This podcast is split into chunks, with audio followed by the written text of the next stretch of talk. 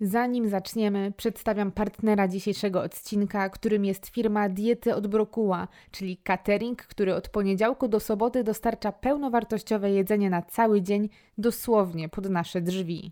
Ta współpraca nie jest przypadkowa, bo sama jestem klientką Brokuła i już od kilku miesięcy, kiedy rano otwieram drzwi, na wycieraczce czeka na mnie jedzenie na cały dzień. Jest to ogromna wygoda, oszczędność czasu i ograniczenie wizyt w sklepach spożywczych do minimum. Diety od Brokuła to polska firma, która stawia na jakość i działa bez pośredników. Od kucharzy przez kontrolerów jakości aż po kierowców, wszyscy są pracownikami firmy, a to pozwala na pełną kontrolę i naprawdę to widać, bo wszystko zawsze jest świeże, ale i na czas. Brokuł ma też bardzo bogatą ofertę. Można wybierać spośród aż 20 pakietów diet, gdzie prawie każdy znajdzie coś dla siebie. Są tu pakiety wegetariańskie dla diabetyków, osób aktywnych fizycznie, a nawet przygotowane specjalnie dla dzieci. W ofercie są też specjały brokuła, czyli przekąski, którymi można na przykład uzupełniać swoją dietę. W każdym pakiecie można wybrać też kaloryczność i dla mnie osobiście to było bardzo ważne, bo mogę dopasować ilość jedzenia do potrzeb i swoich oczekiwań. Mnie najbardziej zależało na powrocie do formy i faktycznie mogę pochwalić się już kilkoma kilogramami mniej. Ogromnym plusem jest też to, że jedzenie jest różnorodne. Dania nigdy się nie powtarzają i mało tego, ja prawie codziennie jestem zaskoczona i jem coś, czego nie jadłam nigdy wcześniej, bo serwowane są dania z kuchni całego świata. Dopiero teraz widzę, jak monotematyczna była moja wcześniejsza dieta i że po prostu odżywiałam się kiepsko. Jadłam często dwa posiłki dziennie i przede wszystkim w kółko to samo. Zawsze też myślałam, że catering prosto do domu to coś bardzo drogiego i poza moim zasięgiem finansowym, ale wcale tak nie jest. Brokuł jest naprawdę tani na tle konkurencji, plus ma świetny program lojalnościowy. Jedzenie od Brokuła jest pyszne, zawsze świeże i jestem szczerze zadowoloną klientką, dlatego też z wielką przyjemnością i prosto z serca polecam Wam spróbować. Kto wie, może i Wasze życie zmieni się na lepsze i prostsze. Zajrzyjcie koniecznie do opisu filmu, tam znajdziecie wszystkie linki, a na moim Instagramie w kolejnych dniach w relacjach zobaczycie, jak wygląda moja codzienność z brokułem. A teraz razem ze sponsorem zapraszamy do wysłuchania dzisiejszego odcinka.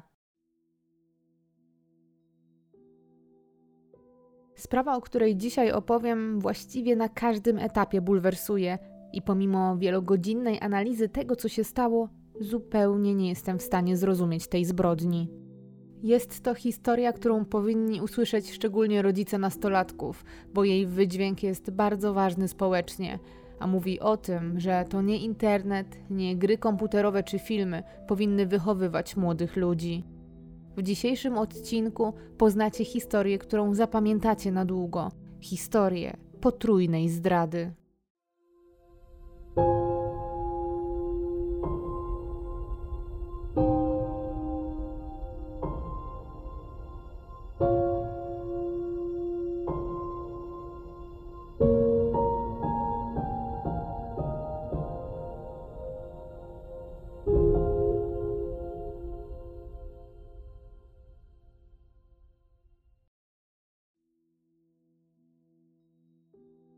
Jest rok 2010.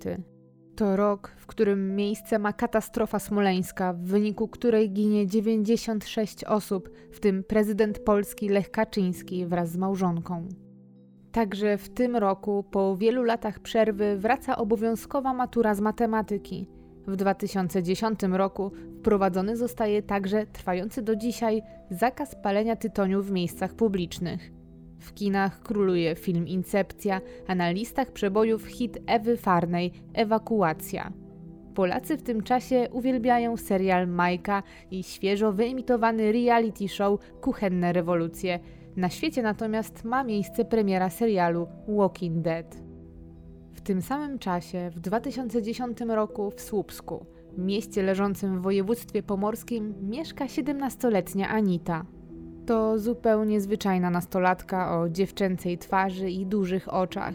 Jest szczupła, dosyć wysoka, bo mierzy 1,70 m wzrostu. Ma też długie, proste blond włosy i najczęściej ubiera się w dżinsy i wygodne sportowe buty. Dziewczyna uczy się w zespole szkół agrotechnicznych w Słupsku. Szkołę tę miejscowi nazywają rolnikiem. Anita chodzi tu do klasy drugiej B o profilu agrobiznesowym klasie jest bardzo lubiana i to nie tylko przez rówieśników, ale i nauczycieli. Uczy się dobrze, czego też pilnują jej rodzice i wieczorami wolą, żeby ich córka spędzała czas w domu na nauce, a nastolatka wcale się temu nie sprzeciwia. W wolnym czasie Anita za to spędza dużo czasu ze znajomymi, których w jej życiu nie brakuje. Jest też aktywna na portalach społecznościowych i jak to nastolatka lubi robić sobie z koleżankami zdjęcia i wrzucać je do sieci. Lubi też słuchać muzyki, czy wymieniać się SMS-ami albo pisać na gadu-gadu. Zupełnie nie wyróżnia się ani w jedną, ani w drugą stronę. Dziewczyna mieszka w Słupsku w niewielkim mieszkaniu w kamienicy razem ze swoją mamą, tatą i młodszym bratem. Rodzina to ważny element jej życia, jest zżyta z bliskimi, a w domu panuje przyjazna atmosfera pełna miłości. Anita spędza też dużo czasu z dziadkiem czy swoją ciocią. W otoczeniu ma po prostu dużo osób, które ją kochają i które sama kocha. W życiu Anity oprócz rodziny bardzo ważną osobą jest też Magda. To jej najlepsza przyjaciółka. Dziewczyny przyjaźnią się od pierwszej klasy. Razem siedzą w jednej ławce i wspólnie spędzają czas na zajęciach, ale i po szkole. Są wręcz nierozłączne. Co ciekawe, nastolatki bardzo różnią się od siebie. Anita to ta ładna i przebojowa dziewczyna, którą w klasie każdy lubi, a w szkole każdy kojarzy. Magda natomiast określana jest przez otoczenie jako szara myszka. Wielu wręcz dziwi się, że to akurat Magdę Anita wybrała na swoją najlepszą przyjaciółkę, bo ich zdaniem dziewczyny zupełnie do siebie nie pasują ani pod względem charakteru, ani wyglądu. Rówieśnicy widzieliby u boku przebojowej Anity kogoś bardziej śmiałego i otwartego. Jednak wcale nie zawsze tak musi być i wbrew temu, czego być może oczekiwałoby otoczenie, dziewczyny dogadują się świetnie, a to, że dużo jedzieli, w praktyce w niczym im nie przeszkadza, wręcz przeciwnie. Razem z upływem czasu ich relacja się zacieśnia. Dochodzi nawet do takiego momentu, że Anita staje się praktycznie jedyną koleżanką Magdy. Jest to też wynikiem tego, że reszta klasy nie do końca ją akceptuje, chociaż nikt nie potrafi wyjaśnić z jakiego powodu.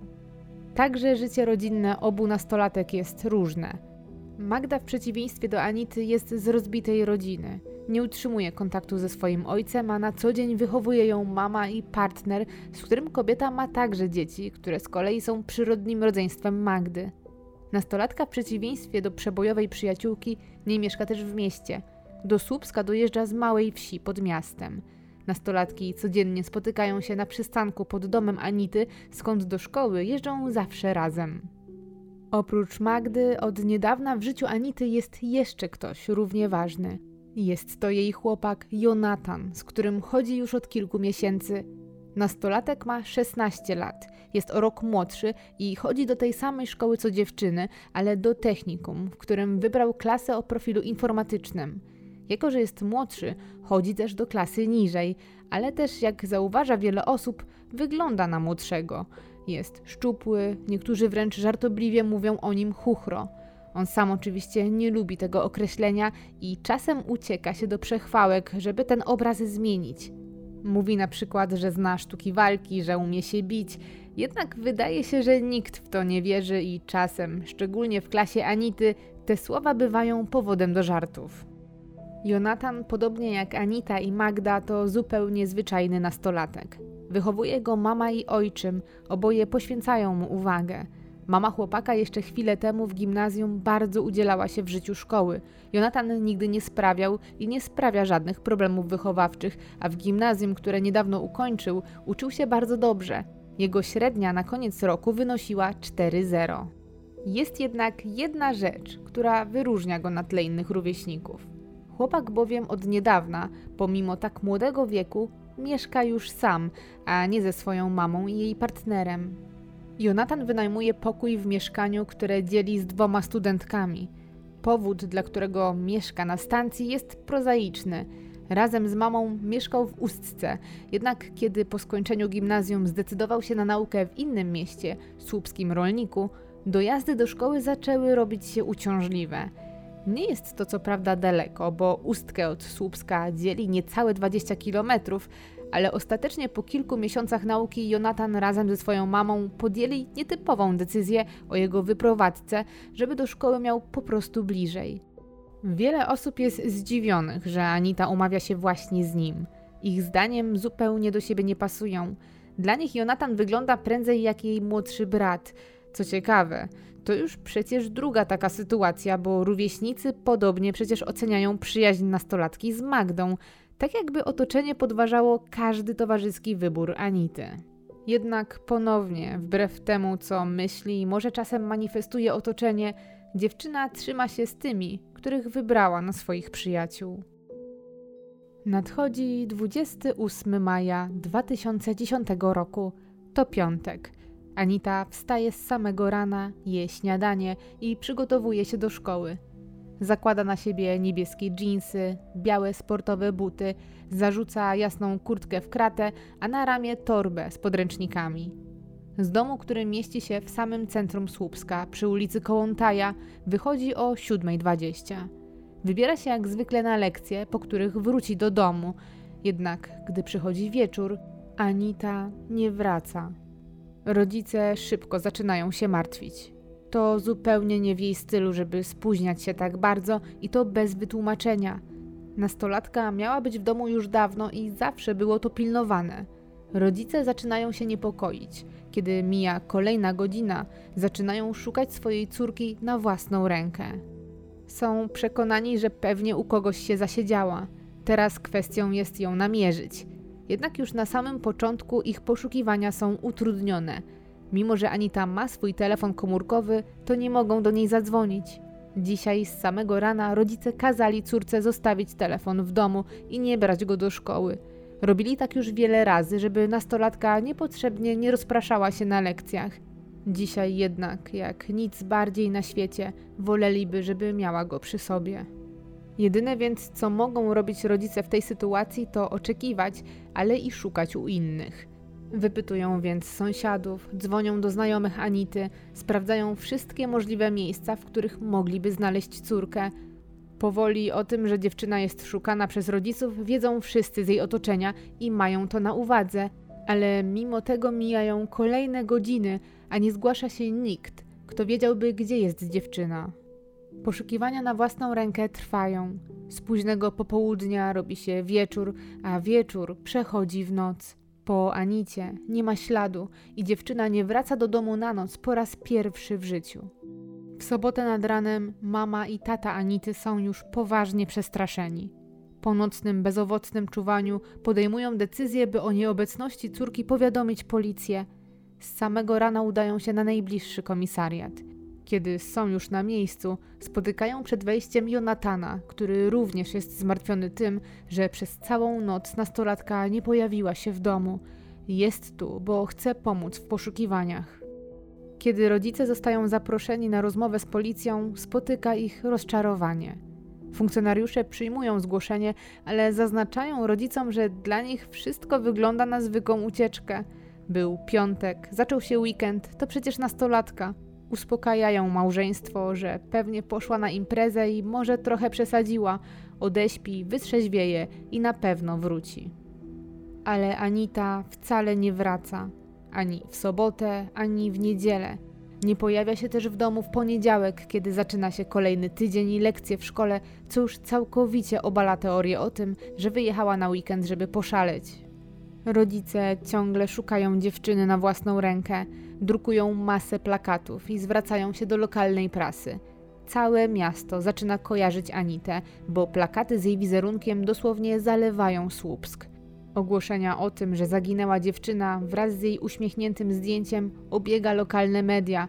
O poszukiwaniach nastolatki robi się naprawdę głośno, co jest tytaniczną pracą jej bliskich i znajomych. Jednak chociaż w większości lokalnych gazet można o zaginięciu przeczytać, tak dla policji zaginięcie nastolatki wciąż nie wydaje się być sprawą priorytetową i dalej, mimo upływu czasu, uznawane jest za zwykłą ucieczkę. Inaczej sprawę odbiera otoczenie nastolatki. W poszukiwaniach udział biorą wszyscy bliscy i znajomi. Bardzo zaangażowany jest też Jonatan, który regularnie przychodzi do mieszkania przy ulicy Kołątaja i oferuje swoją pomoc. Wielokrotnie razem z młodszym bratem zaginionej nastolatki przeszukują przeróżne miejsca, w których dziewczyna bywała. Jonatan jest bardzo zaangażowany. Czasem wręcz nagle przychodzą mu do głowy pomysły, gdzie Anita może przebywać – Podczas jednej z nocy wpada nawet na pomysł, że może jest w okolicznym lesie i tam się ukrywa. Zachęca brata zaginionej do pomocy i wybrania się tam. Widać, że chce działać na gorąco, a pomysły, gdzie szukać, wciąż rodzą się w jego głowie. Ale i to zaangażowanie nie pomaga, bo po Anicie nie ma śladu. Mija tydzień. Nastolatka wciąż nie nawiązała kontaktu z rodziną, a policja nie dała żadnego znaku, czy cokolwiek ruszyło w jej sprawie. W związku z tym brakiem odzewu, mama Anity w towarzystwie siostry swojego męża udają się na komendę, żeby osobiście dowiedzieć się, jakie są postępy. Na miejscu poproszone są o to, żeby poczekać. Zgodnie z prośbą siadają i w ten sposób mija minuta za minutą. Kobiety ciągle siedzą i nikt nie zwraca na nie uwagi. Po półtorej godziny oczekiwania są już wyprowadzone z równowagi. Zaczynają domagać się rozmowy z kimś odpowiedzialnym. Dociera też do nich, że chyba nikt nie traktuje ich poważnie. Są stanowcze i wzburzone, co przynosi wreszcie jakiś efekt, bo jeden z policjantów reaguje i prosi, żeby jednak przyszły ponownie na komendę, ale za kilka godzin, bo wtedy będzie to osoba, która zaznajomiona jest ze sprawą zaginięcia Anity. Aktualnie nie ma nikogo, kto może odpowiedzieć na ich pytania. Zrezygnowane i wciąż ogromnie zmartwione wracają do domu. Po południu, zgodnie z instrukcją, wracają na komendę. Tym razem zarówno mama, jak i tata stawiają się na rozmowę. Dość szybko ktoś do nich przychodzi. Mało tego, jest to sam naczelnik, co rozbudza nadzieję, że tym razem będą potraktowani poważnie, ale rozczarowanie przychodzi bardzo szybko. Policjant bez żadnych ogródek daje zrozpaczonym rodzicom do zrozumienia, że Anita nie jest szczególnie poszukiwana. Mówi, że według ich rozeznania wszystko wskazuje na to, że nastolatka po prostu uciekła z domu, a w związku z dużą ilością poważniejszych spraw, jakie mają na głowie, wiele więcej zrobić nie mogą i radzą po prostu czekać, a na pewno dziewczyna niedługo wróci. To jednak nie koniec. Naczelnik do rodziców zwraca się surowym tonem, a na koniec zwraca się bezpośrednio do taty Anity, mówiąc mu, że z nim osobiście będzie musiał jeszcze poważnie porozmawiać. Rodzice są rozbici i zdezorientowani, bo nie tylko dowiadują się, że policja chyba nie jest po ich stronie, ale mało tego, mają jakieś podejrzenia wobec nich. To zupełnie coś, czego się nie spodziewali. Oczekiwali przecież wsparcia i pomocy, a spotkali się z tak negatywnym podejściem. Zrezygnowani wracają do domu. Mijają kolejne dni. Jest poniedziałek, 14 czerwca 2010 roku. To ponad dwa tygodnie od kiedy Anita nie wraca do domu. Dzisiaj ma jednak miejsce pewien przełom. Do redakcji Głosu Pomorza zgłaszają się dwie kobiety – Okazuje się, że podczas zwyczajnego spaceru, tuż obok biblioteki znajdującej się przy ulicy Grodzkiej, zauważyły w dziurze muru coś dziwnego. Jak się okazało, była to książeczka zdrowia, bilet miesięczny i legitymacja szkolna dwójki nastolatków. Kobiety od razu skojarzyły imię i nazwisko oraz zdjęcie z jednego z dokumentów z danymi, jakie widnieją na plakatach, którymi oklejone jest przecież całe miasto nie miały wątpliwości, że właśnie znalazły rzeczy należące do zaginionej Anity. Natychmiast zareagowały, skontaktowały się z gazetą, a ta natomiast zawiadomiła policję. Pod biblioteką w Słupsku, w miejscu odnalezienia dokumentów, zjawiają się funkcjonariusze. Od razu w głowach wielu pojawiają się jednak czarne myśli, bo mur, w który wciśnięte były dokumenty, znajduje się tuż przy rzece Słupia, która płynie przez miasto. Zachodzi więc podejrzenie, że nastolatka mogła popełnić samobójstwo. Z drugiej jednak strony inni policjanci widzą w tym dobry znak, bo Anita zaginęła przecież dwa tygodnie temu. Czy przez tyle czasu nikt nie znalazłby tych dokumentów? Może dziewczyna jednak była tu niedawno i krąży teraz gdzieś po mieście. Już kolejnego dnia, we wtorek 15 czerwca, na miejscu zjawia się grupa płetwonurków i policjantów na motorówkach – Wspólnie przeczesują koryto rzeki w poszukiwaniu nastolatki, ale mimo wielu godzin pracy nie udaje się znaleźć niczego i pewnym jest, że dziewczyny w wodzie nie ma. W bliskich rozbudzone zostają nadzieje, bo teraz wiele wskazuje na to, że dziewczyna jednak żyje, ale z jakiegoś powodu nie chce wrócić do domu. Poszukiwania więc ciągle trwają, a rodzice Anity w dalszym ciągu zapewniani są przez policję, że dziewczyna uciekła z domu. Taka wersja według nich jest najbardziej prawdopodobna. W związku z tym w lokalnej prasie rodzice dziewczyny publikują swoje apele, w których błagają, żeby córka wróciła do domu. Każdy ma nadzieję, że ten koszmar szybko się skończy, a finał będzie szczęśliwy i wszystko, co się wydarzyło, to jedno wielkie nieporozumienie. Mijają dwa kolejne dni. Jest czwartek, 17 czerwca. Już jutro miną trzy tygodnie, od kiedy Anita nie wróciła do domu. Pobliżu ulicy Grunwaldzkiej w Słupsku, na samym obrzeżu miasta, znajduje się Piaskula. To była żwirownia z wielkim wyrobiskiem po wydobyciu piasku. Piaskowa pustynia sąsiaduje z zieloną łąką, a na horyzoncie kręcą się śmigła ogromnego, niedawno postawionego wiatraka. Na pierwszy rzut oka jest to odludne miejsce, chociaż jakby się przyjrzeć, to tuż obok znajduje się duża hala jednej z lokalnych firm, a obok spory parking. Często też spotyka się tutaj młodzież, która organizuje ogniska, a na piaskowych pagórkach młodzi ludzie piją piwo czy opalają się. Miejsce to wybierają też spacerowicze czy osoby, które chcą na przykład wybiegać swoje psy. Tak też jest dzisiaj. Około południa pewna kobieta spaceruje ze swoim psem po dawnym wyrobisku. Jednak w pewnym momencie dzieje się coś dziwnego. Jej czworonóg nietypowo się ożywia, podbiega na polanę i zaczyna tam szczekać i kopać. Kobieta jest zdziwiona zachowaniem swojego pupila, który z reguły jest spokojny. Podchodzi sprawdzić, co go tak zaaferowało, i wtedy jej oczom ukazuje się wcześniej odkopana przez jej psa ludzka noga, która wystaje spod niewielkiej warstwy ziemi. Kobieta jest przerażona tym znaleziskiem i natychmiast zawiadamia policję. Na miejscu zjawiają się funkcjonariusze i potwierdzają to, co najgorsze. W lekkim zagłębieniu terenu leży ciało młodej kobiety. Nie jest zakopane, a raczej przysypane ziemią i darnią, którą rozmyły ostatnie deszcze. Wygląda to tak, jakby ktoś wyrywał całe kępy trawy, by ukryć ciało. Dookoła leży też dużo niedopałków papierosów, paragon z dyskontu. Nie ma wątpliwości, że znaleziona osoba padła ofiarą przestępstwa, szczególnie, że na głowie wciąż ma foliowy worek zawiązany na szyi kablem. Miejsce zbrodni zostaje dokładnie zabezpieczone. Zebrane zostają wszelkie ślady, a ciało kobiety zabrane w celu identyfikacji i przeprowadzenia dalszych czynności. Wstępne oględziny pozwalają też przypuszczać, że ciało znajduje się tu już od kilku tygodni. Powoli każdy myśli o jednym i faktycznie szybko się to potwierdza. Znaleziona na piaskuli młoda kobieta to Anita. Do mieszkania nastolatki od razu jadą policjanci wraz z psychologiem, aby poinformować bliskich o najgorszym, o tym, że ich córka, siostra i wnuczka już nigdy nie wróci do domu. Kiedy w rodzinnym mieszkaniu rozgrywa się dramat najbliższych, śledczy działają w pocie czoła. Nie mijają nawet dwie godziny, kiedy ekipa dochodzeniowo-śledcza zatrzymuje dwie podejrzane o zabójstwo osoby. Są nimi Jonatan i Magda. W całym mieście trwa poruszenie. Wszyscy są zaniepokojeni tym, co się stało, zarówno znalezieniem ciała nastolatki, jak i tym, że właśnie przesłuchiwani są jej przyjaciele i jednocześnie tak młodzi ludzie – Społeczność jest wstrząśnięta. Również znajomi całej trójki mówią tylko o tym, co się wydarzyło.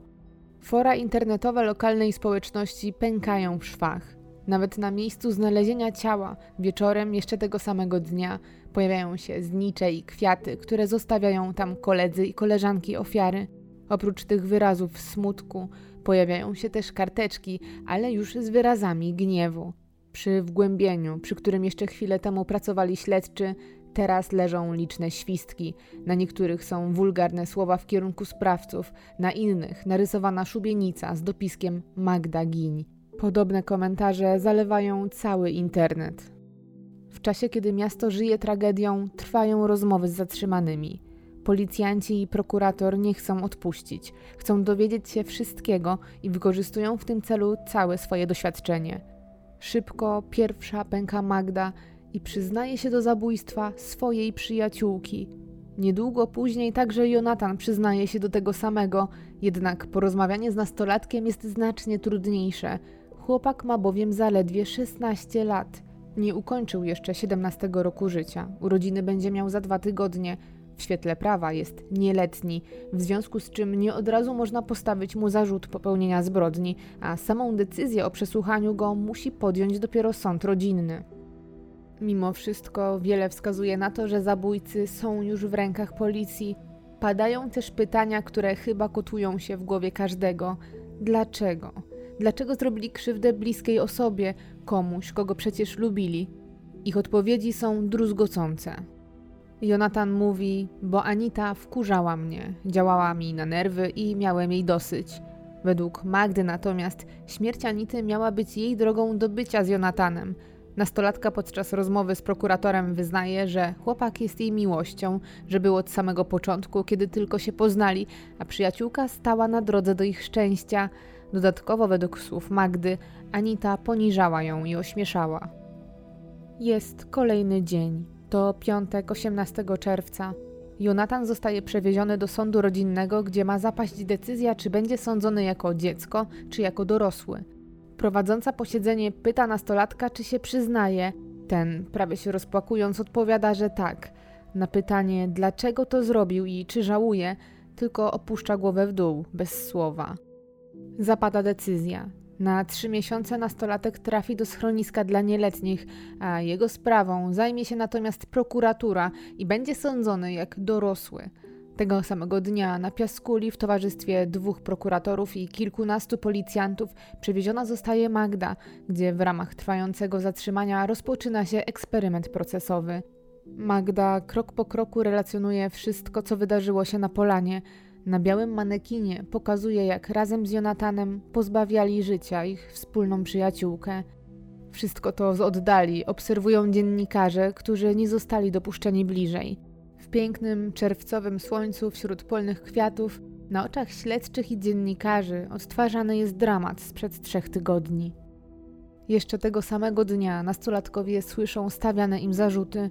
Zarówno dla Magdy, jak i Jonatana są takie same. Używając podstępu, zwabili ofiarę w miejsce odludne, następnie zarzucili jej na szyję przewód elektryczny i udusili. Oboje przyznają się do winy, ich motyw jest jednak zupełnie niezrozumiały. Nawet prokurator prowadzący sprawę, pomimo 30-letniego stażu pracy, nie może pojąć, dlaczego to zrobili i w działaniu nastolatków nie widzi żadnego sensu. Podobnie jak śledczy, całe społeczeństwo jest w szoku. Chociaż coraz głośniej słychać, że wiele osób z otoczenia miało przeczucia, że taki może być finał, zwłaszcza kiedy Anita nie wracała do domu już od kilku dni. W lokalnych gazetach wypowiadają się też znajomi ofiary i sprawców, którzy otwarcie mówią, że to byli zwyczajni nastolatkowie. Nikt z całej trójki nie pochodził z patologii i nic nie wskazywało, że może wydarzyć się taka tragedia. Niektórzy wspominają, że Jonathan bardzo kochał Anitę, co zresztą często manifestował. Wszyscy podtrzymują też, że Anita i Magda do ostatniej chwili, według ich rozumienia, były przyjaciółkami. To nikomu nie mieści się w głowie. Na portalu społecznościowym, gdzie cała trójka ma swoje konta, a także gdzie udzielają się wszyscy z klasy czy szkoły, pojawiają się lawiny wpisów. Młodzież daje upust swojej złości na tak bezsensowną śmierć z rąk przyjaciół. Pod zdjęciem Anity z Jonatanem podpisanym mężuś pojawia się cała masa wulgarnych komentarzy i nawoływanie do linczu. Fala hejtu pojawia się też pod zdjęciami Magdy, gdzie na wielu jest razem z Anitą. Dziewczyny stoją, obejmując się, są uśmiechnięte i wyglądają na szczęśliwe. Ze względu na ciągle pojawiające się treści, które łamią regulamin portalu, wszystkie trzy konta, zarówno sprawców, jak i ofiary, zostają zablokowane. Jest sobota 19 czerwca. Właśnie dzisiaj dzieje się coś bardzo kontrowersyjnego. O 14 mija 48 godzin od zatrzymania Magdy. Zgodnie z procedurami, po tym czasie, jeżeli osoba zatrzymana nie została przekazana do dyspozycji sądu, musi zostać bezwarunkowo zwolniona i tym samym może wyjść na wolność. Policjant, który wyrusza z prokuratury do sądu z wnioskiem o areszt, przekracza czas 48 godzin o niecałe 3 minuty. Sąd, mimo tego minimalnego spóźnienia, musi jednak stanąć na straży prawa, dlatego też zwraca Magdzie wolność, a tym samym przysparza śledczym niemałych kłopotów, bo ci nie mogą ponownie zatrzymać jej na podstawie tych samych dowodów i faktów. Jednak Magda przyznaje się do winy, jest przestraszona sytuacją i z własnej woli pozostaje w rękach policji i zostaje w sądzie. Sąd natomiast decyduje się, mimo spóźnienia, rozpatrzeć wniosek prokuratury o aresztowanie.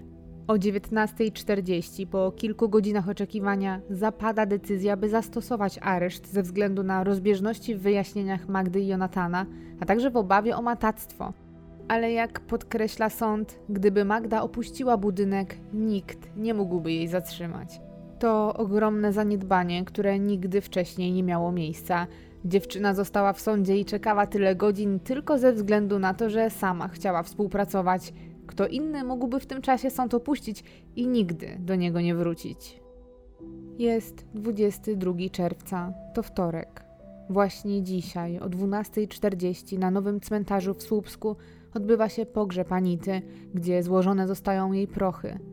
Nastolatkę żegna tłum ludzi. Jej śmierć poruszyła nie tylko bliskich, ale i całą rzeszę osób, które są tu, by towarzyszyć jej w ostatniej podróży, ale i okazać wsparcie zrozpaczonym bliskim. Oprócz rodziny są tu sąsiedzi Anity, rówieśnicy, delegacja z zespołu szkół agrotechnicznych trzymająca sztandar przewiązany kirem. Mama Anity pod koniec uroczystości zwraca się bezpośrednio do wszystkich przybyłych. Dziękuję, że tu są, dziękuję za ich wsparcie. Mówi też, że nikomu nie życzy takiej tragedii, która ich doświadczyła. Anita za dwa dni obchodziłaby swoje osiemnaste urodziny. Zamiast świętować, jej bliscy muszą się z nią pożegnać.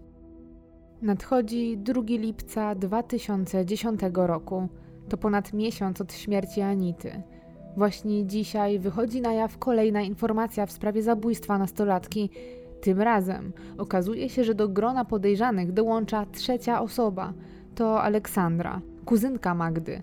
Słupska prokuratura rejonowa zarzuca osiemnastolatce, że wiedziała o zabójstwie, wiedziała kto to zrobił i w jaki sposób, a kiedy trwały intensywne poszukiwania, mimo posiadania wiarygodnych informacji o zbrodni, nie powiadomiła o nich ani policji, ani prokuratury. Dziewczyna przyznaje się do winy, a za to, że ukrywała prawdę, grozi jej do trzech lat pozbawienia wolności. W tym samym czasie śledczy działają nad ustaleniem motywu, bo wciąż jest on zupełnie niejasny. Podejrzani nastolatkowie dodatkowo wzajemnie obarczają się winą. Magda twierdzi, że pozbawienie życia Anity było pomysłem Jonatana. Chłopak natomiast odbija piłeczkę i twierdzi, że był to pomysł Magdy. Wypytywany, dlaczego więc zgodził się na to, odpowiada: Zabiłem, bo chciałem wiedzieć, jak się zabija człowieka. Na koniec beznamiętnie dodaje, że Anita działała mu na nerwy. Magda także nie ujawnia logicznego motywu. Twierdzi, że przyjaciółka oddała jej Jonatana, ale on dalej kochał Anitę. Myślała, że jeżeli pomoże mu w zabójstwie, to zbliży ich to do siebie i chłopak obdarzy wreszcie uczuciem właśnie ją. To nie brzmi sensownie. Prokuratura decyduje się więc na konfrontację Magdy i Jonatana. Nie zdradza jednak, co nastolatkowie powiedzieli sobie w cztery oczy, ale uchyla rąbka tajemnicy i przyznaje, że ostatecznie to wyjaśnienia Magdy uznaje za te bardziej wiarygodne. Wiele wyjaśni też trwająca analiza, jakiej podjęli się biegli informatycy. Są oni bowiem w posiadaniu komputerów i telefonów ofiary i sprawców. Jest tam mnóstwo SMS-ów i wiadomości wysyłanych na gadu-gadu między nastolatkami, zarówno przed, jak i już po zbrodni. Każdy ma nadzieję, że dane znajdujące się tam powiedzą wreszcie coś więcej. Jest 1 grudnia 2010 roku. Prokuratura rejonowa ogłasza, że zakończyła śledztwo w sprawie zabójstwa Anity i wysyła do sądu okręgowego akt oskarżenia, w którym wnioskuje o przesłuchanie 18 świadków. To członkowie rodziny, nauczyciele i znajomi sprawców oraz ofiary. Prokuratura oskarża nastolatków o zabójstwo z premedytacją.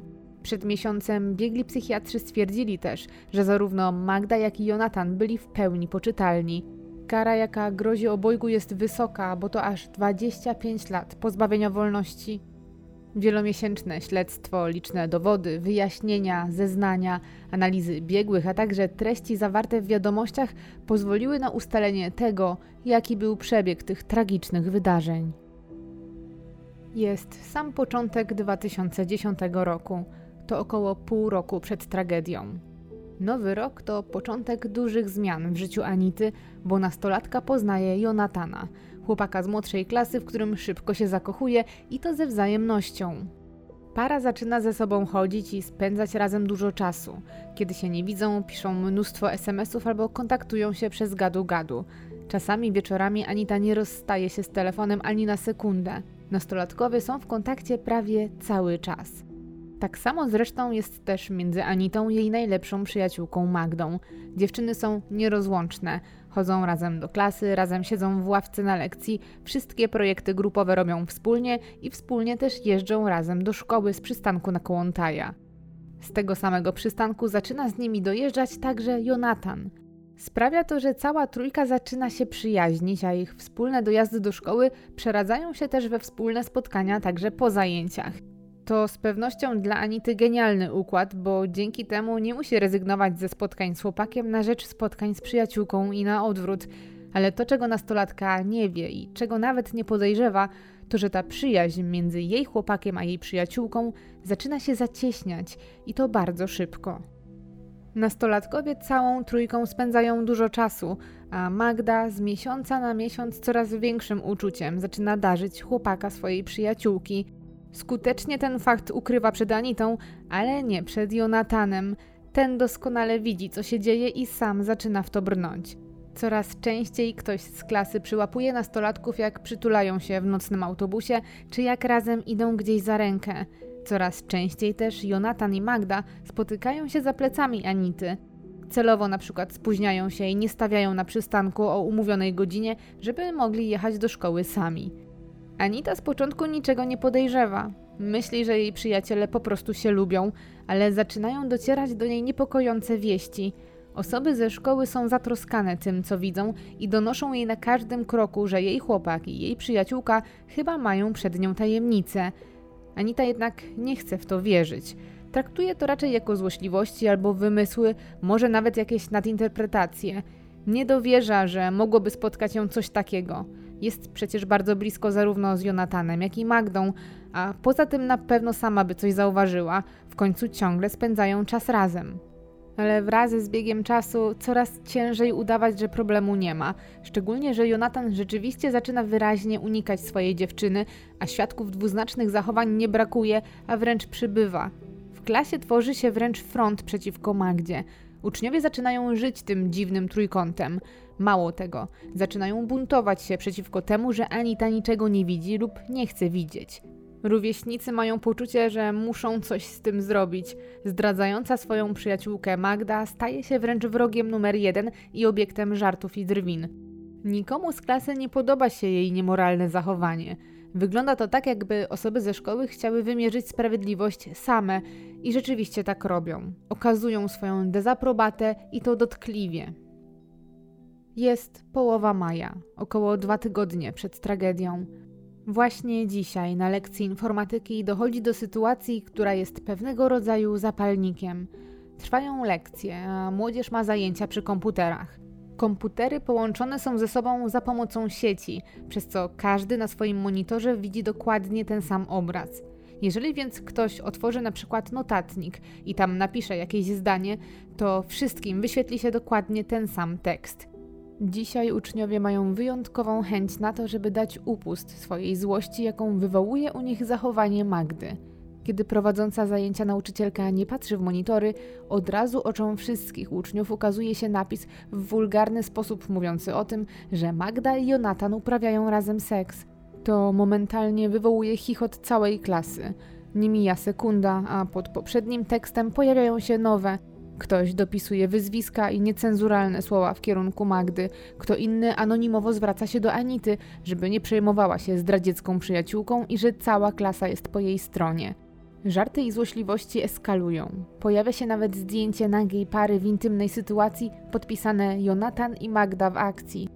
Każdy kolejny wpis wywołuje już salwę śmiechu, chociaż tak naprawdę w powietrzu można wyczuć ogromne napięcie i rzeczywistą niechęć do Magdy. Anita czuje się tym wszystkim coraz bardziej zakłopotana. Staje jednak w obronie przyjaciółki i prosi resztę klasy, żeby dali sobie spokój. Te zajęcia w pracowni są przełomowe. Magda wydaje się być wyprowadzona z równowagi. Opowiada o wszystkim Jonatanowi, a w głowach nastolatków zaczyna rodzić się niechęć do Anity. Są rozgoryczeni i właśnie wtedy zaczynają głośno rozmawiać o tym, że chcieliby się pozbyć nastolatki. W kolejnych dniach wymieniają się pomysłami, w jaki sposób to zrobić, dzielą się wiedzą, jaką zaczerpnęli z filmów i gier komputerowych. Właśnie tam szukają inspiracji do tego, jak skutecznie pozbawić kogoś życia. Ich rozmowy i pomysły stają się coraz bardziej śmiałe i bezduszne.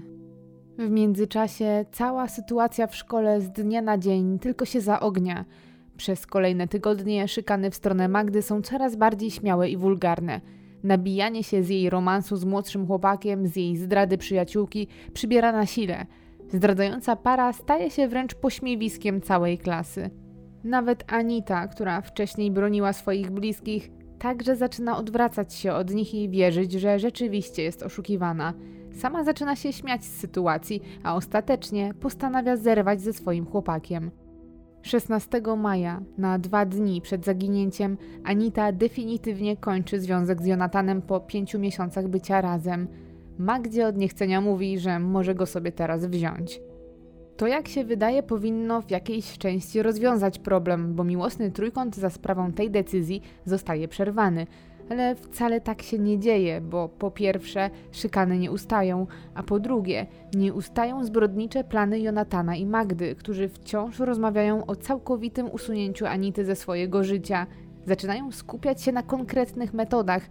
Czy może udałoby się im ją otruć, a może prościej będzie skręcić jej kark.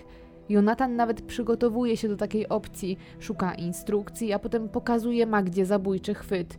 Myśl o zbrodni zaczyna utrwalać się w ich świadomości i z początkowych fantazji przeradzać się w plan. Niestety, wszystko to zupełnie nieświadomie poniekąd ułatwia im Anita, bo co zaskakujące, zerwanie z Jonatanem i wiadomość o zdradzie nie zmienia tak wiele w ich relacji, jak można byłoby przypuszczać. Anita wcale nie przestaje spędzać czasu ani już z byłym chłopakiem, ani ze swoją przyjaciółką z klasy. Ta trójka, mimo bardzo dziwnej sytuacji, ciągle zadaje się ze sobą. Ciągle się spotykają, ciągle też jeżdżą rano wspólnie do szkoły, chociaż ich relacje zmieniły się.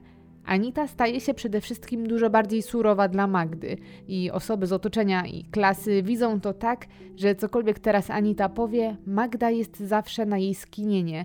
Trochę jakby obudziło się w niej poczucie winy, że zachowywała się nie w porządku. Zerwanie z Jonatanem wcale też nie poprawia nastrojów w klasie ani reputacji Magdy, która wciąż spotyka się z silnym ostracyzmem społecznym. Jej przyjaciółka też nie staje już w jej obronie. Jest 28 maja, nieco po siódmej rano. Jonatan, Magda i Anita spotykają się w trójkę, jak zwykle, na przystanku przy ulicy Kołątaja. Jonatan dociera stąd z ulicy Lipowej, a Magda ze swojej wsi pod Słupskiem – to już ich stały rytuał. Zawsze spotykają się właśnie tutaj i razem dojeżdżają do szkoły. Często też spotykają się tutaj znacznie wcześniej niż rozpoczęcie zajęć. Tak jest dzisiaj, bo dziewczyny swoją pierwszą lekcję mają dopiero o 12.30.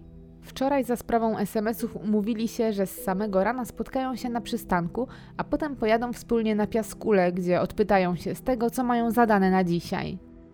Pogoda dopisuje. Trójka nastolatków kieruje się w stronę umówionego miejsca. Anita ma być tam po raz pierwszy i jest ciekawa, jak wygląda. Maszerują już kilkanaście minut, aż w końcu docierają do ulicy Grunwaldzkiej w Słupsku, przy której znajduje się dawna żwirownia. Idą wzdłuż ogrodzenia, aż odnajdują dziurę w płocie, przez którą przechodzą. Dzięki temu dostają się na teren dawnej żwirowni. Tam kierują się kilkadziesiąt metrów w głąb, na odsuniętą polanę, gdzie mają usiąść w słońcu i zacząć przygotowywać się do szkoły. Dziewczyny idą razem, z przodu, a za nimi kilka kroków z tyłu idzie Jonatan. Kiedy nastolatkowie są już na piaskuli, Magda zaczyna być trochę nieobecna, bo całą jej uwagę zajmuje pisanie z kimś SMS-ów. Anita jest zdziwiona i pyta, z kim tak pisze z samego rana, ale Magda szybko tłumaczy, że to jej mama zawraca jej głowę i musi ją spławić.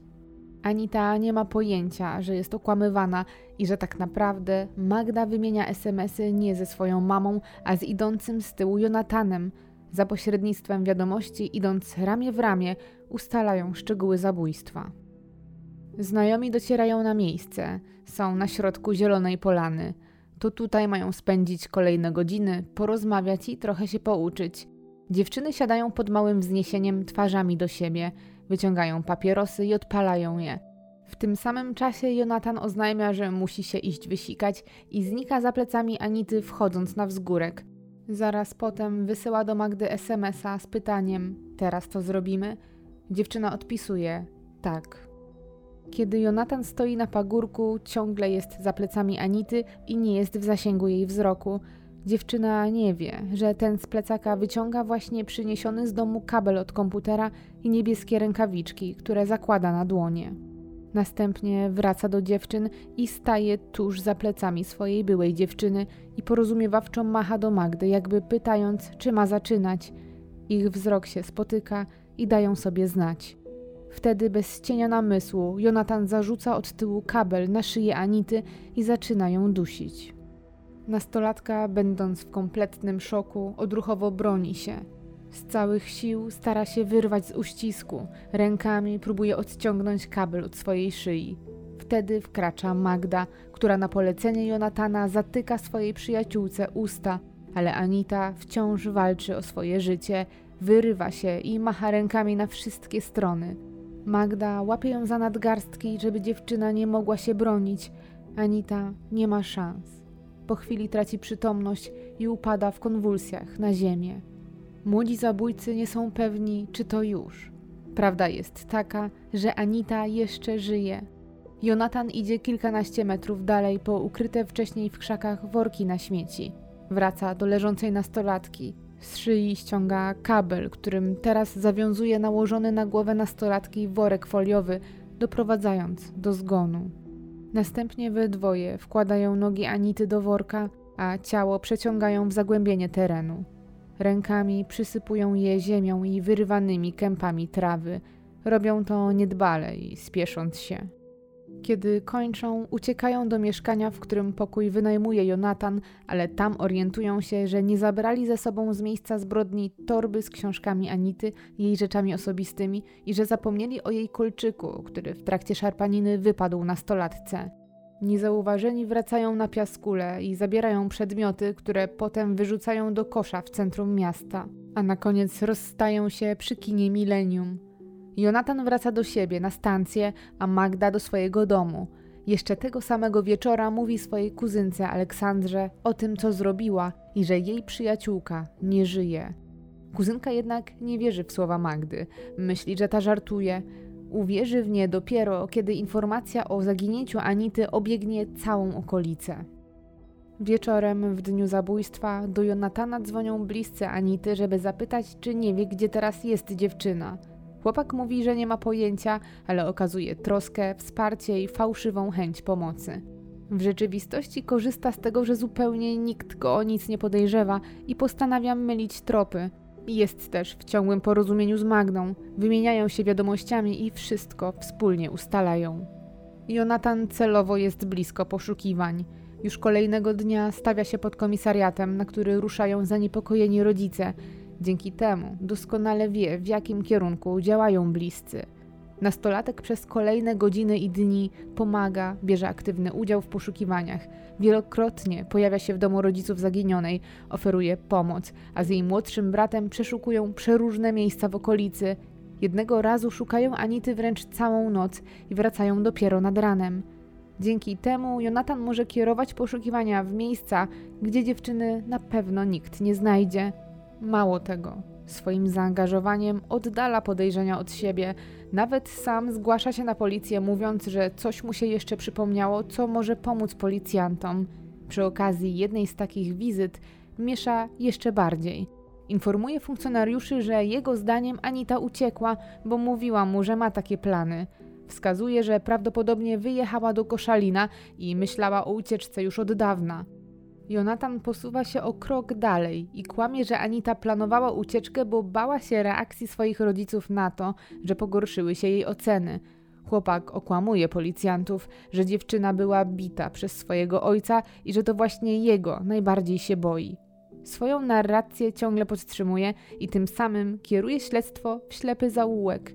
Nie pomaga fakt, że wersję o ucieczce potwierdza Magda, czyli poza rodziną dwie najbliższe osoby w życiu Anity uważają, że ta jest w koszalinie.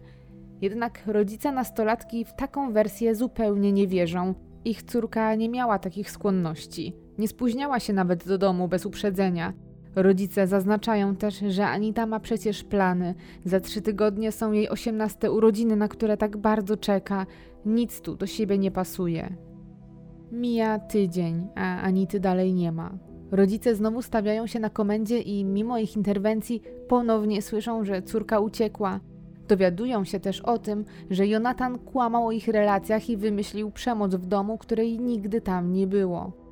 Wszystkim zaczyna coś nie pasować, a jednocześnie rodzice utwierdzają się w tym, że policjanci nie mają zamiaru robić wiele więcej w sprawie i potwierdza to kolejny mijający tydzień.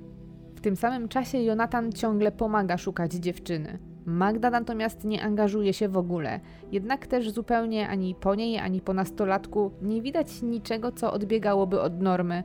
Chodzą jak zwykle do szkoły, zachowują się też tak jak zawsze, są aktywni w mediach społecznościowych. Magda zamieszcza tam nawet nowe zdjęcia, na których jest uśmiechnięta i zadowolona. Nic nie wskazuje, że dopuścili się tak okrutnego czynu. Mijają dwa tygodnie od zaginięcia, a rodzicom kończy się cierpliwość. Uruchamiają znajomości. Za pośrednictwem cioci Anity docierają do znajomego oficera. Ten krok przynosi efekty, bo tak naprawdę dopiero teraz w sprawie zaczyna dziać się coś więcej niż rozwieszanie plakatów po okolicy czy umieszczanie komunikatów w mediach. A i tak to wszystko była inicjatywa bliskich i znajomych. W związku z groźbą złożenia skargi u samego komendanta wojewódzkiego, po dwóch tygodniach od zaginięcia, policja wreszcie zaczyna współpracować i brać też pod uwagę to, że być może nie jest to zwykła ucieczka z domu. Przede wszystkim z większym zaangażowaniem zaczynają wypytywać znajomych Anity, gdzie ich zdaniem może być nastolatka, Wtedy odkrywają miłosny trójkąt, dowiadują się o sytuacji w sali komputerowej, a także o tym, że chłopak kłamał odnośnie rodzinnej sytuacji swojej byłej dziewczyny i że wymyślił to, że Anita była ofiarą przemocy. Młodzież otwiera się coraz bardziej. Jedna z dziewczyn z klasy Anity mówi wprost, że ma przeczucie, że to właśnie Jonatan i Magda zrobili krzywdę zaginionej i że być może pozbawili ją nawet życia – ale policjanci zupełnie w to nie wierzą, wręcz ustawiają do pionu nastolatkę, upominają ją, że chyba nie wie co mówi, kierując tak poważne oskarżenia w czyjąś stronę. Jonatan i Magda, być może czując, że coś jest na rzeczy, decydują się na kolejny krok, żeby zmylić poszukujących. Udają się nad rzekę Słupie, wzdłuż której znajduje się trasa spacerowa z kamiennym murem. W szczelinę wciskają zabrane Anicie dokumenty. Chcą w ten sposób namieszać, i częściowo im się to udaje, bo rzeczywiście poszukiwania przenoszą się w tamte rejony i oddalają od piaskuli. Inni policjanci za sprawą dokumentów utwierdzają się tylko w tym, że nastolatka żyje i że prawdopodobnie była tu chwilę temu, ale już kilka dni później, 17 czerwca o 12.30, wszelkie nadzieje pryskają jak bańka mydlana, kiedy ciało Anity zupełnie przypadkowo zostaje odnalezione. Dopiero teraz wszystko zaczyna nabierać sensu. Słowa rodziców, forsowanie przez najbliższych przyjaciół wersji o ucieczce i niezgadzające się z tym głosy innych znajomych. Śledczy zaczynają rozumieć, co tak naprawdę się wydarzyło, i to właśnie dlatego już niecałe dwie godziny później po odnalezieniu zwłok Jonatan i Magda stają się podejrzanymi. Jest 4 lutego 2011 roku. To dzisiaj rusza proces w sprawie zabójstwa Anity, to też pierwszy raz, kiedy w Słupsku na ławie oskarżonych zasiadają tak młodzi ludzie. Przed budynkiem gromadzi się tłum. Są tu najbliżsi, koledzy i koleżanki, dziennikarze, fotoreporterzy. Wszyscy kierują się na salę. Zaraz potem w kajdankach wprowadzeni zostają oskarżeni. Ani twarz Magdy, ani twarz Jonatana niczego nie mówi. Nie widać na nich żadnych emocji. Wszyscy w napięciu czekają na rozpoczęcie, ale zanim cokolwiek się zaczyna, Sąd wyprasza całą publiczność na korytarz. Okazuje się, że jawność rozprawy zostaje wyłączona. To budzi ogromny sprzeciw wśród większości obserwujących i przybyłych. Niezadowolona z tej decyzji jest też prokuratura, która zapowiadała, że będzie dążyć do tego, by ze względu na bulwersujący społecznie charakter czynu była to rozprawa jawna. Sąd podjął jednak taką, a nie inną decyzję ze względu na to, że jedną z oskarżonych osób jest osoba nieletnia. W związku z tą decyzją nikt nie wie, co dzieje się na sali sądowej, a decyzja ta jest szeroko i krytycznie komentowana. Szczególnie, że według prawników, od kiedy uznano, że Jonatan będzie sądzony jako dorosły, Nie jest to już przecież proces przeciwko osobie nieletniej.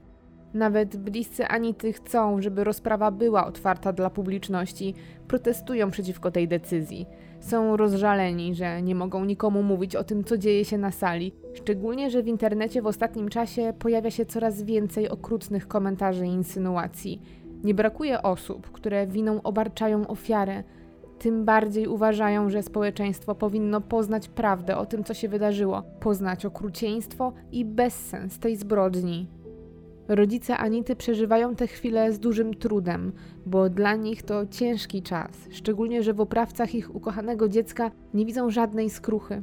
Wspominają, że na sali sądowej ci młodzi ludzie patrzą im prosto w twarze. Mają nadzieję, że chociaż podczas procesu dowiedzą się, dlaczego Anita zginęła. Śledztwo do tej pory nie odpowiedziało na to pytanie. Bliscy wielokrotnie roztrząsali na różne sposoby to, co się wydarzyło, po prostu potrzebują tego, próbują zrozumieć, znaleźć namiastkę sensu czy logiki w tej niewyobrażalnej stracie. Jest 7 marca 2011 roku. To 10 miesięcy po śmierci Anity. Dzisiaj, po zaledwie trzech rozprawach, zapada nieprawomocny wyrok w tej bulwersującej sprawie. Dowody były bezsporne, dlatego zarówno Jonatan, jak i Magda otrzymują karę 25 lat pozbawienia wolności. Jonatan wyrok przyjmuje z kamienną twarzą, nie zdradza żadnych emocji, nie unika też spojrzeń. Pytany, czy żałuje tego, co zrobił, nie udziela żadnej odpowiedzi. Magda swoją twarz chowa za włosami, ale co jakiś czas spogląda na liczną publiczność i ona nie ma nic więcej do dodania. Młodzi ludzie nie uraniają łez, ale za swoje dzieci płaczą ich bliscy, którzy właśnie zrozumieli, że ich dzieci całą swoją młodość spędzą za kratami. Sędzia podczas ogłaszania wyroku wskazuje, że młodzi zabójcy bez cienia wątpliwości działali z zamiarem bezpośrednim. Zgodnie z zebranym materiałem dowodowym, Anita nie umarła nagle. To był proces, na który sprawcy się godzili i w żadnym momencie go nie przerwali. Nawet gdy nieprzytomna dziewczyna upadła na ziemię, działali dalej, zakładając na jej głowę worek i zawiązując go kablem. Jak podkreśla sędzia, zamiar zabójstwa był zaplanowany i stanowczo do końca wykonany. Przewodniczący składu sędziowskiego w uzasadnieniu wyroku apeluje też do społeczeństwa, szczególnie do rodziców nastolatków, podkreślając, że wiek między 16 a 17 rokiem życia jest niezwykle istotny w kształtowaniu rozwoju emocjonalnego Dlatego też tak ważna jest rola rodzica, szczególnie w tym momencie. Nie można pozostawić swoich nastoletnich dzieci samych sobie, żeby wychowywał je internet czy gry komputerowe. Sędzia zaznacza, że w dzisiejszych czasach śmierć jest ciągle obecna w życiu dzieci. Obserwują ją w grach komputerowych czy filmach i staje się dla nich czymś powszednim, a w skrajnych przypadkach może zaburzyć rozumienie tego, że jest przecież nieodwracalna. Kara 25 lat pozbawienia wolności jest najwyższą, jaką nastolatkowie mogli otrzymać. Sąd nie wydał też żadnych zastrzeżeń w związku z długością jej odbywania, dlatego też zarówno Jonatan, jak i Magda będą mogli ubiegać się o warunkowe opuszczenie więzienia po najwcześniej 15 latach odbycia kary. Całą swoją młodość spędzą za kratami. Kiedy ich rówieśnicy będą zakładać rodziny, kształcić się i korzystać z życia, oni w tym czasie nie pójdą nawet do kina czy na dyskotekę. Ich życie będzie ograniczone i odosobnione. Aleksandra, kuzynka Magdy, która o wszystkim wiedziała, ostatecznie nie zostaje ukarana, a sprawa zostaje umorzona na rok czasu. Taką decyzję podjęto ze względu na niski stopień szkodliwości czynu, ale też za sprawą tego, że nastolatka ma bardzo dobrą opinię i nigdy nie była karana. Rodzice Anity są usatysfakcjonowani wysokością kary dla sprawców, chociaż jak mówią, woleliby, aby nastolatkowie otrzymali dożywocie, co oczywiście ze względów prawnych od samego początku było niemożliwe. Wspominają jednak, że żadna kara nie zwróci im ukochanej Anity, a strata zawsze jest tak samo bolesna. Prokuratura jest także zadowolona z wysokości kary i zaznacza, że nie będzie apelować. Apelacje składają natomiast obrońcy sprawców. Jest 14 września 2011 roku. Dzisiaj ma miejsce rozprawa apelacyjna, którą wnieśli obrońcy oskarżonych i w swoich mowach końcowych domagają się złagodzenia kar dla Magdy i Jonatana. Na miejscu w sądzie jest też dwójka zabójców. Oboje siedzą w kajdankach za szybą. Magda ma na sobie szarą bluzkę, dżinsy, a na głowie opaskę i prostą grzywkę. Patrzy w dół.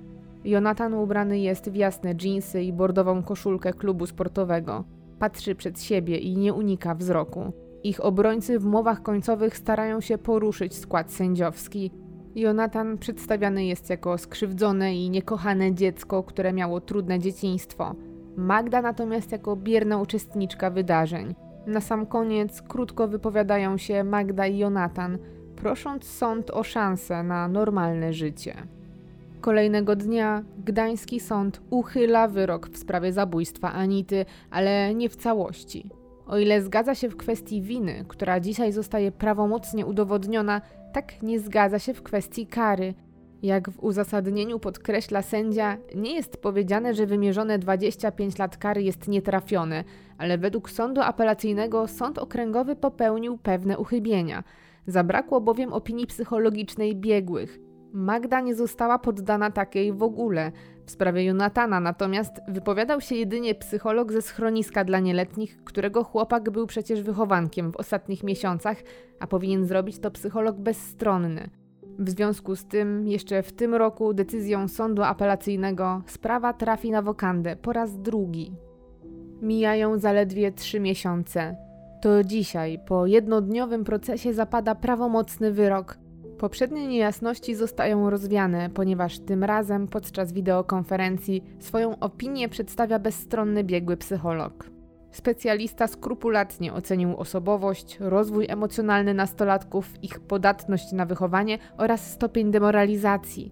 Jawność procesu zostaje jednak ponownie wyłączona, ponieważ omawiane są szczegóły z życia rodzinnego sprawców. Jednak chociaż do wiadomości publicznej nie zostaje podana cała treść opinii, to podane zostaje, że osobowość Magdy, jak i Jonatana jest nieprawidłowa i na tym etapie nie jest wiadome, w jakim kierunku się rozwinie. Dodatkowo całościowa ocena nie poprawia sytuacji nastolatków, bowiem sąd ponownie skazuje ich na ćwierć wieku za kratami. Tym razem wyrok jest już prawomocny.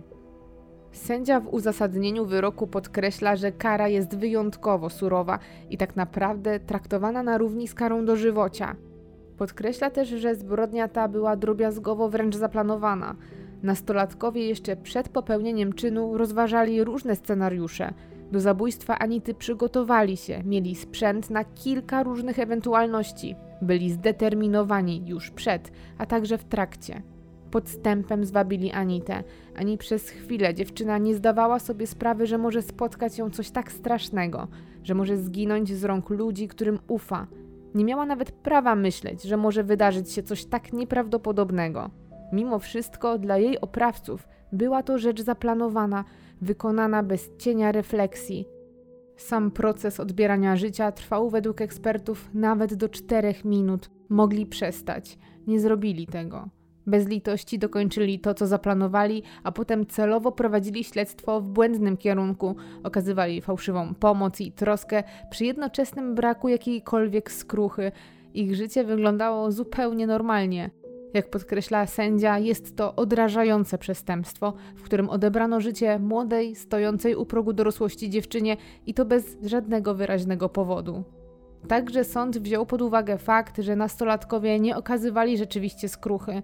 Przeprosiny czy żal za czyn były według sądu demonstracyjne i miały jedynie służyć ich interesom. Nie było w tym grama szczerości. Także mimo tego, że ustalono, że to Jonatan był sprawcą bezpośrednim, a Magda pomocnikiem, sąd uznał, że zawarli morderczy pakt, dlatego oboje zasługują na taką samą karę. Jako, że wyrok zostaje uprawomocniony, nastolatkowie trafią teraz z aresztu do jednego z zakładów karnych, w których osadzeni są małoletni, czyli tacy, którzy nie ukończyli 21 roku życia. Trafią więc do więzienia z osobami w podobnym wieku i będą żyć w dwu lub kilkuosobowych celach. Będą też odbywać karę w systemie programowanego oddziaływania, co oznacza, że od terapeutów i wychowawców dostaną pewnego rodzaju narzędzia, takie jak możliwość kontynuowania nauki, nauka zawodu czy podjęcie pracy. Czy i jak będą chcieli z tego korzystać, zależy już tylko od nich samych. Po ukończeniu 21 roku życia prawdopodobnie trafią do zakładu karnego dla dorosłych.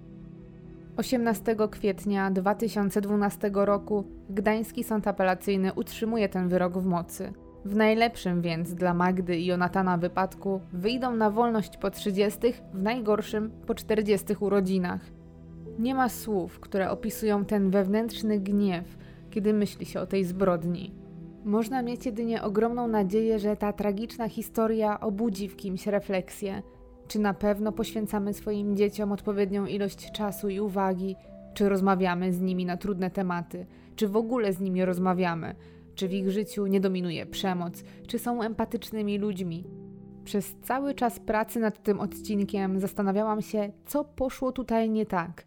Dlaczego ci młodzi ludzie postąpili w ten sposób? Dlaczego przekroczyli wszystkie granice, a ludzkie życie nie było dla nich nic warte? A mówimy przecież o młodych ludziach, którzy nie pochodzili ze środowisk patologicznych. Chociaż linia obrony była właśnie taka, by próbować odnaleźć okoliczności łagodzące w trudnym dzieciństwie, to rzeczywistość tego nie potwierdziła. Zarówno Magda, jak i Jonatan byli kochani. Podczas procesu ich rodziny także ogromnie cierpiały, zdając sobie sprawę, że ich dzieci odebrały życie komuś, ale i samym sobie.